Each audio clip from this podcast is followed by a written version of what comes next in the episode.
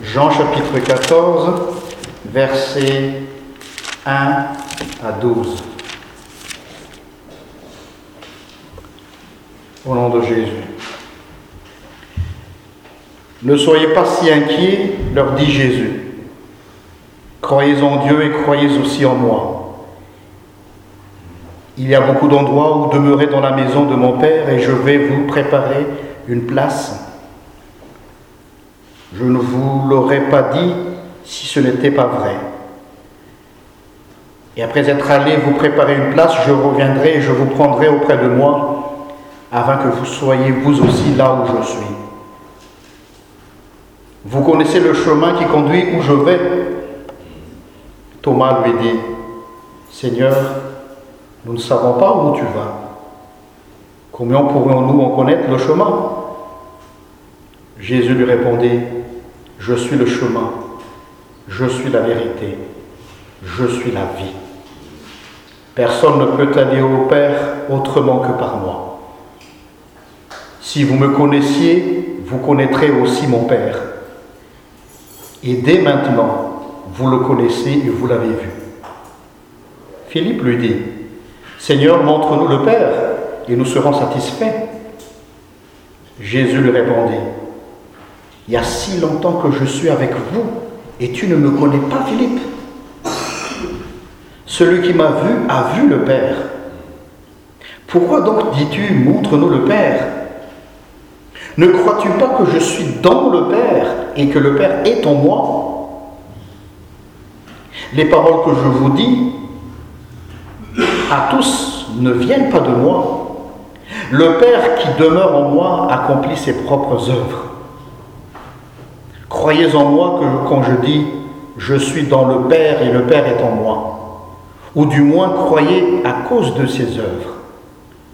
Je vous le déclare, c'est la vérité, celui qui croit en moi fera aussi les œuvres que je fais.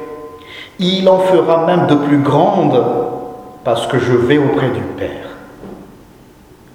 Amen.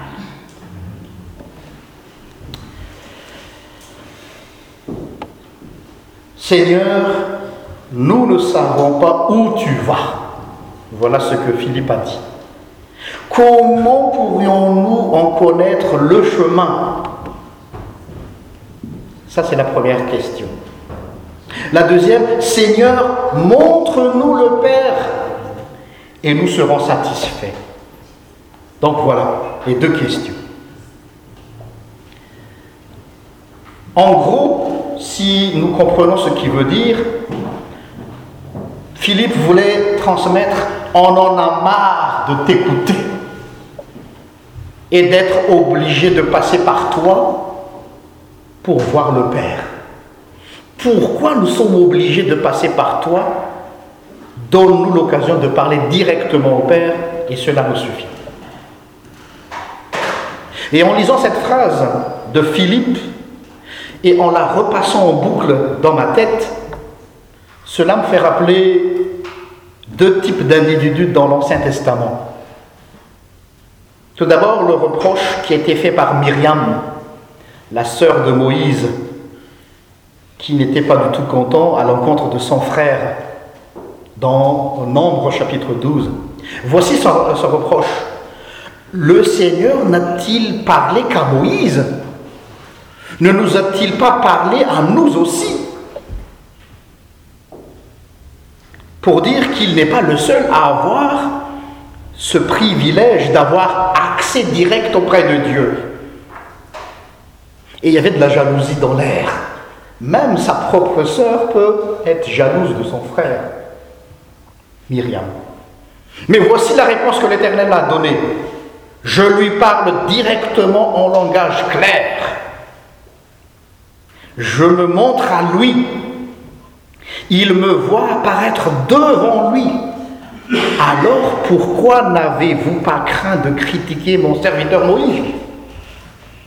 Et vous savez la suite de l'histoire? Quelle était la sanction de Myriam et d'Aaron Ils ont été mis à l'écart en dehors du, du camp. Ils étaient lépreux. C'est trop dur quand même comme sanction.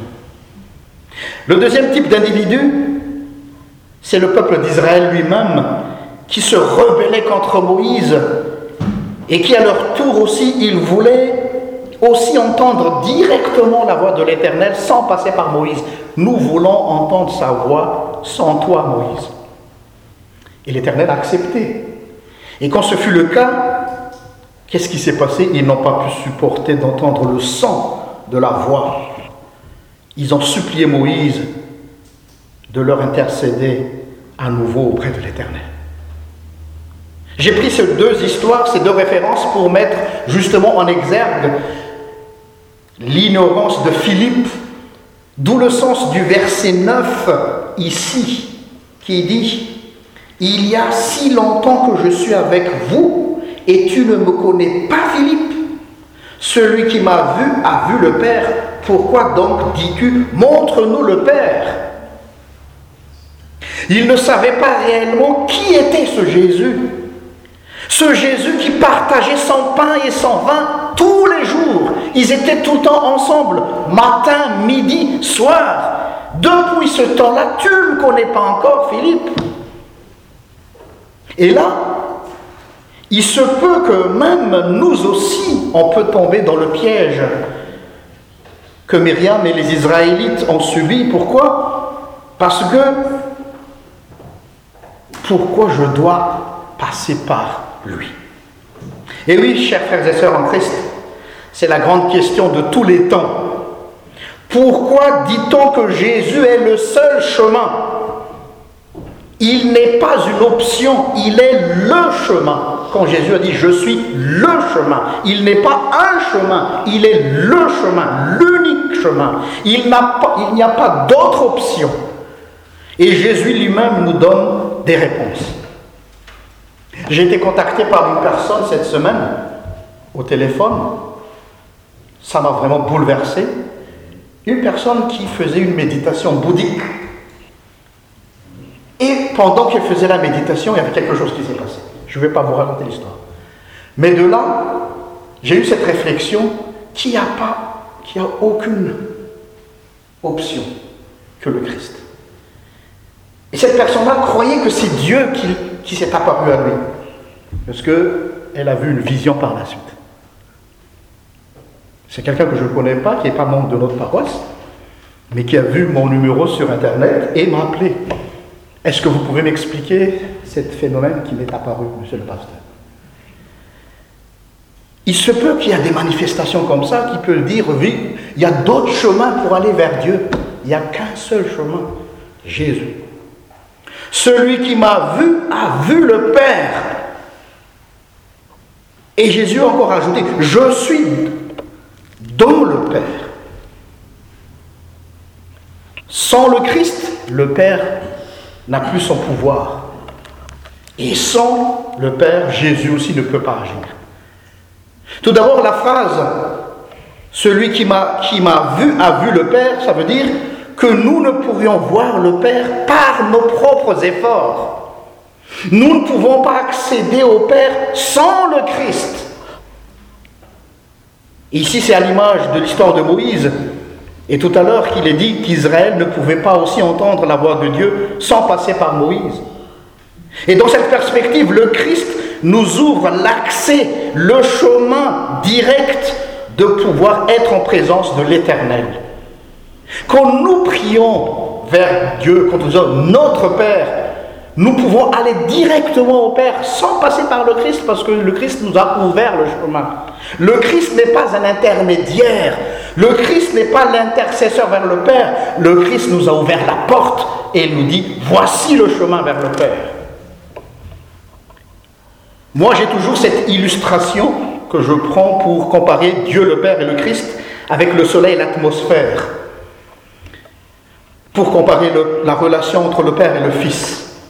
Dieu pour moi est comme le soleil qui brille de mille feux. Il est saint et sa sainteté peut être destructrice pour nous pécheurs, parce que nous sommes des pécheurs. Mais ce soleil, grâce à l'atmosphère qui protège la vie sur Terre, en absorbant le rayonnement solaire ultraviolet, qui est hyper violent, ce soleil devient bénéfique. Un soleil qui peut tuer devient la source de la vie. Au lieu de détruire toute vie terrestre, grâce à l'atmosphère, le soleil nous réchauffe et nous donne la vie.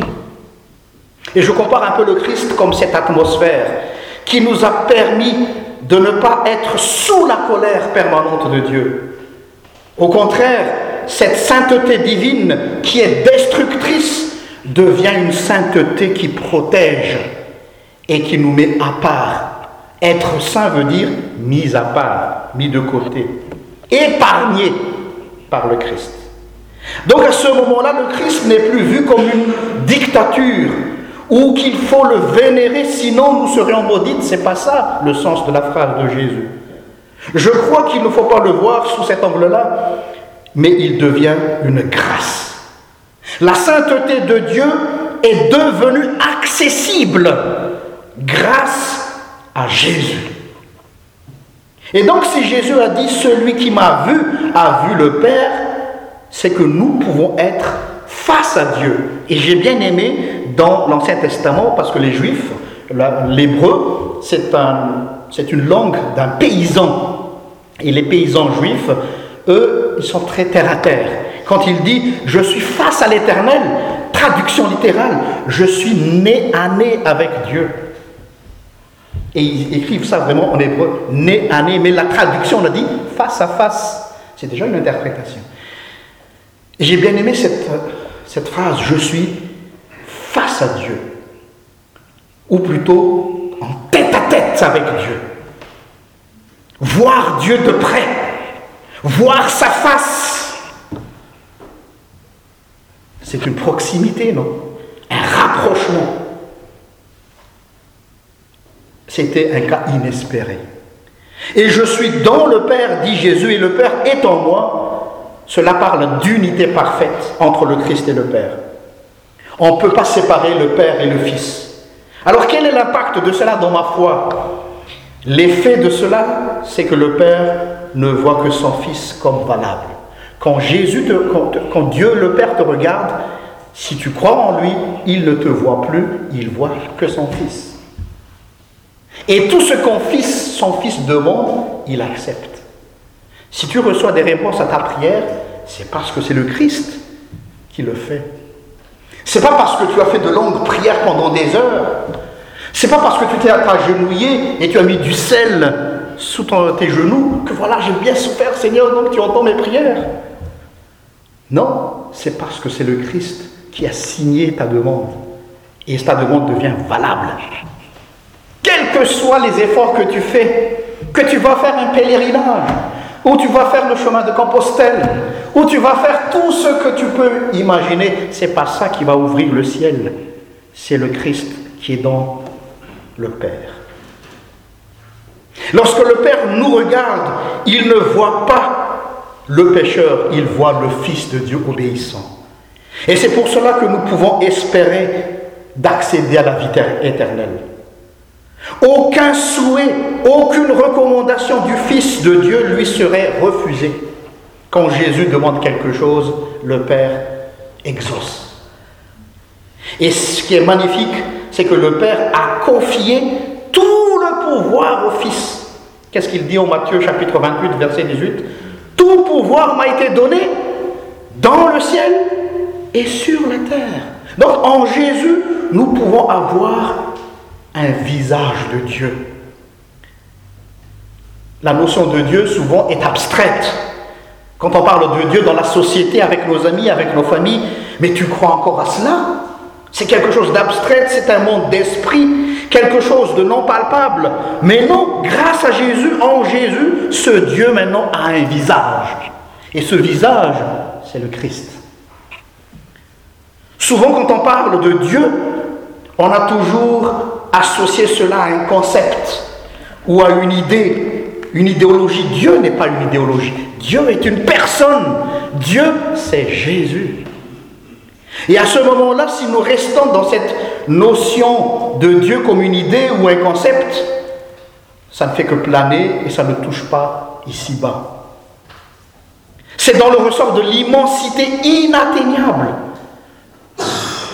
Et j'étais étonné, j'ai regardé une fois, un jour, un grand scientifique en 1992, qui s'appelle George Smoot, un astrophysicien et un cosmologiste américain qui a obtenu le prix Nobel de physique en 2006. Donc ce n'est pas n'importe qui, c'est un poids lourd dans le monde de la science. Il a présenté à ses collègues à Washington des images éblouissantes de la première, de toute première lumière émise par l'univers 380 000 ans après l'instant du Big Bang. Démonstration scientifique. Et voilà la conclusion qu'il a faite. C'est tellement beau, dit-il, qu'il fut ébloui devant le spectacle. Il se prononça comme s'il a trouvé le visage de Dieu. Voilà sa phrase. Quand j'ai vu le résultat de l'expérience de Big Bang, parce qu'ils ont refait l'expérience de Big Bang, et quand ils ont vu la première lumière, il a dit, c'est le visage de Dieu. Un scientifique qui dit ça, voilà le mot est lâché, le visage de Dieu. Jésus dit, je suis la lumière du monde. Je viens d'en parler avec les catéchumènes aujourd'hui que la lumière de Bing Bang n'est pas du tout au contraire de la Bible. C'est biblique. Ce n'est pas la lumière que nous voyons aujourd'hui, c'est Dieu qui agit. Mais voilà, En entendant cela, nous pouvons constater que Dieu est tellement infiniment grand, on ne pourrait jamais l'atteindre et le comprendre. Mais maintenant, Dieu est accessible grâce à Jésus. Il y a un grand bouleversement qui a été fait grâce à Jésus. Celui qui sort du Père et qui était dans le Père depuis toujours est tout proche de nous maintenant. Ce Jésus nous lui a donné ce visage, ce visage de Dieu. Et Dieu est devenu accessible à l'humain jusqu'à un niveau qu'on ne pouvait même pas imaginer. Voici ce que Jésus disait. Ô Père, Seigneur du ciel et de la terre, je te remercie d'avoir révélé aux petits ce que tu as caché aux sages et aux instruits. Oui, Père, tu as bien voulu qu'il en soit ainsi. Luc chapitre 10, verset 21. Dieu s'est révélé aux plus petits. Jésus a abaissé le ciel pour que ce Dieu soit plus humain possible, c'est-à-dire accessible à l'homme dans nos prières. Dieu a abaissé, Jésus a abaissé le ciel qui était trop loin. Et que l'humain puisse entrer en contact et expérimenter la divinité. Vous oubliez toujours que quand vous priez, vous êtes dans une autre dimension. Au moment où nous prions, le ciel se courbe vers vous. Dieu est dans votre chambre. Dieu est avec vous. Vous imaginez le ciel qui se déplace rien que pour vous. Ça, c'est grâce à Jésus tout cela. Et voilà ce qu'il dit. Nous ferons aussi de grandes choses. Pas dans le sens que nous recevrons un pouvoir extraordinaire et que nous allons être en compétition avec le Christ. Non. Mais parce que nous sommes unis au Christ et donc le Christ continue à agir à travers nous dans le monde. Faites des œuvres de plus grandes que le Fils. Ce n'est pas dans la qualité des œuvres, non dans l'imitation au Christ, mais plutôt dans la continuité. Nous devenons les mains du Christ. Nous devenons les pieds du Christ. Nous devenons la bouche du Christ dans la société où il nous envoie. Vous allez imposer les mains et les malades seront guéris. C'est pas moi, c'est le Christ qui le fait. Mais il m'utilise, il t'utilise. Vous allez prier pour quelqu'un qui a des problèmes, leur problème se résout. Ça, c'est pas vous qui avez fait le miracle, c'est le Christ. Vous devenez la bouche du Christ, vous devenez ses mains et vous devenez ses pieds. Et cela nous rend encore de plus en plus humbles et se sentir encore plus petits, car ce n'est pas nous qui avons fait le miracle, ce n'est pas le pasteur, ce n'est pas le prédicateur, ce n'est pas le chrétien baptisé, ni le frère, ni la sœur en Christ qui a prié pour toi, qui a changé le monde. C'est Dieu qui continue à agir dans le monde à travers celles et ceux qui croient. Parce que croire veut dire connaître Dieu. Et connaître Dieu veut dire uni en lui. Alors grâce à Christ, nous sommes toujours reliés nous sommes connectés avec le ciel en permanence. C'est ce que Jésus avait dit à ses disciples. Vous allez voir le ciel s'ouvrir et les anges qui vont descendre sur le Fils de l'homme. C'est ce qui se passe. Alors le ciel, chers frères et sœurs en Christ, n'est plus un objectif à atteindre. Le ciel est notre demeure. C'est différent. Le ciel n'est plus un objectif, le ciel est notre demeure. Parce que Jésus a dit, là où j'habite, vous aussi, vous y serez. Il a dit notre Père pour nous dire que nous sommes déjà auprès du Père. Sans le salut par Jésus-Christ, le ciel resterait qu'un lieu privé pour Dieu, où il règne en majesté, mais il sera seul. Mais grâce à Jésus, le ciel est devenu mon héritage. Le ciel est devenu le lieu où j'habiterai et le lieu où Dieu veille sur moi. Et là, ça change tout dans le concept de la vie éternelle. D'où l'appel de l'Épître aux Hébreux, accrochons-nous donc confiance du trône de Dieu, où règne la grâce, nous y obtiendrons le pardon et nous y trouverons la grâce pour être secourus au bon moment. Que le Seigneur vous bénisse. Amen.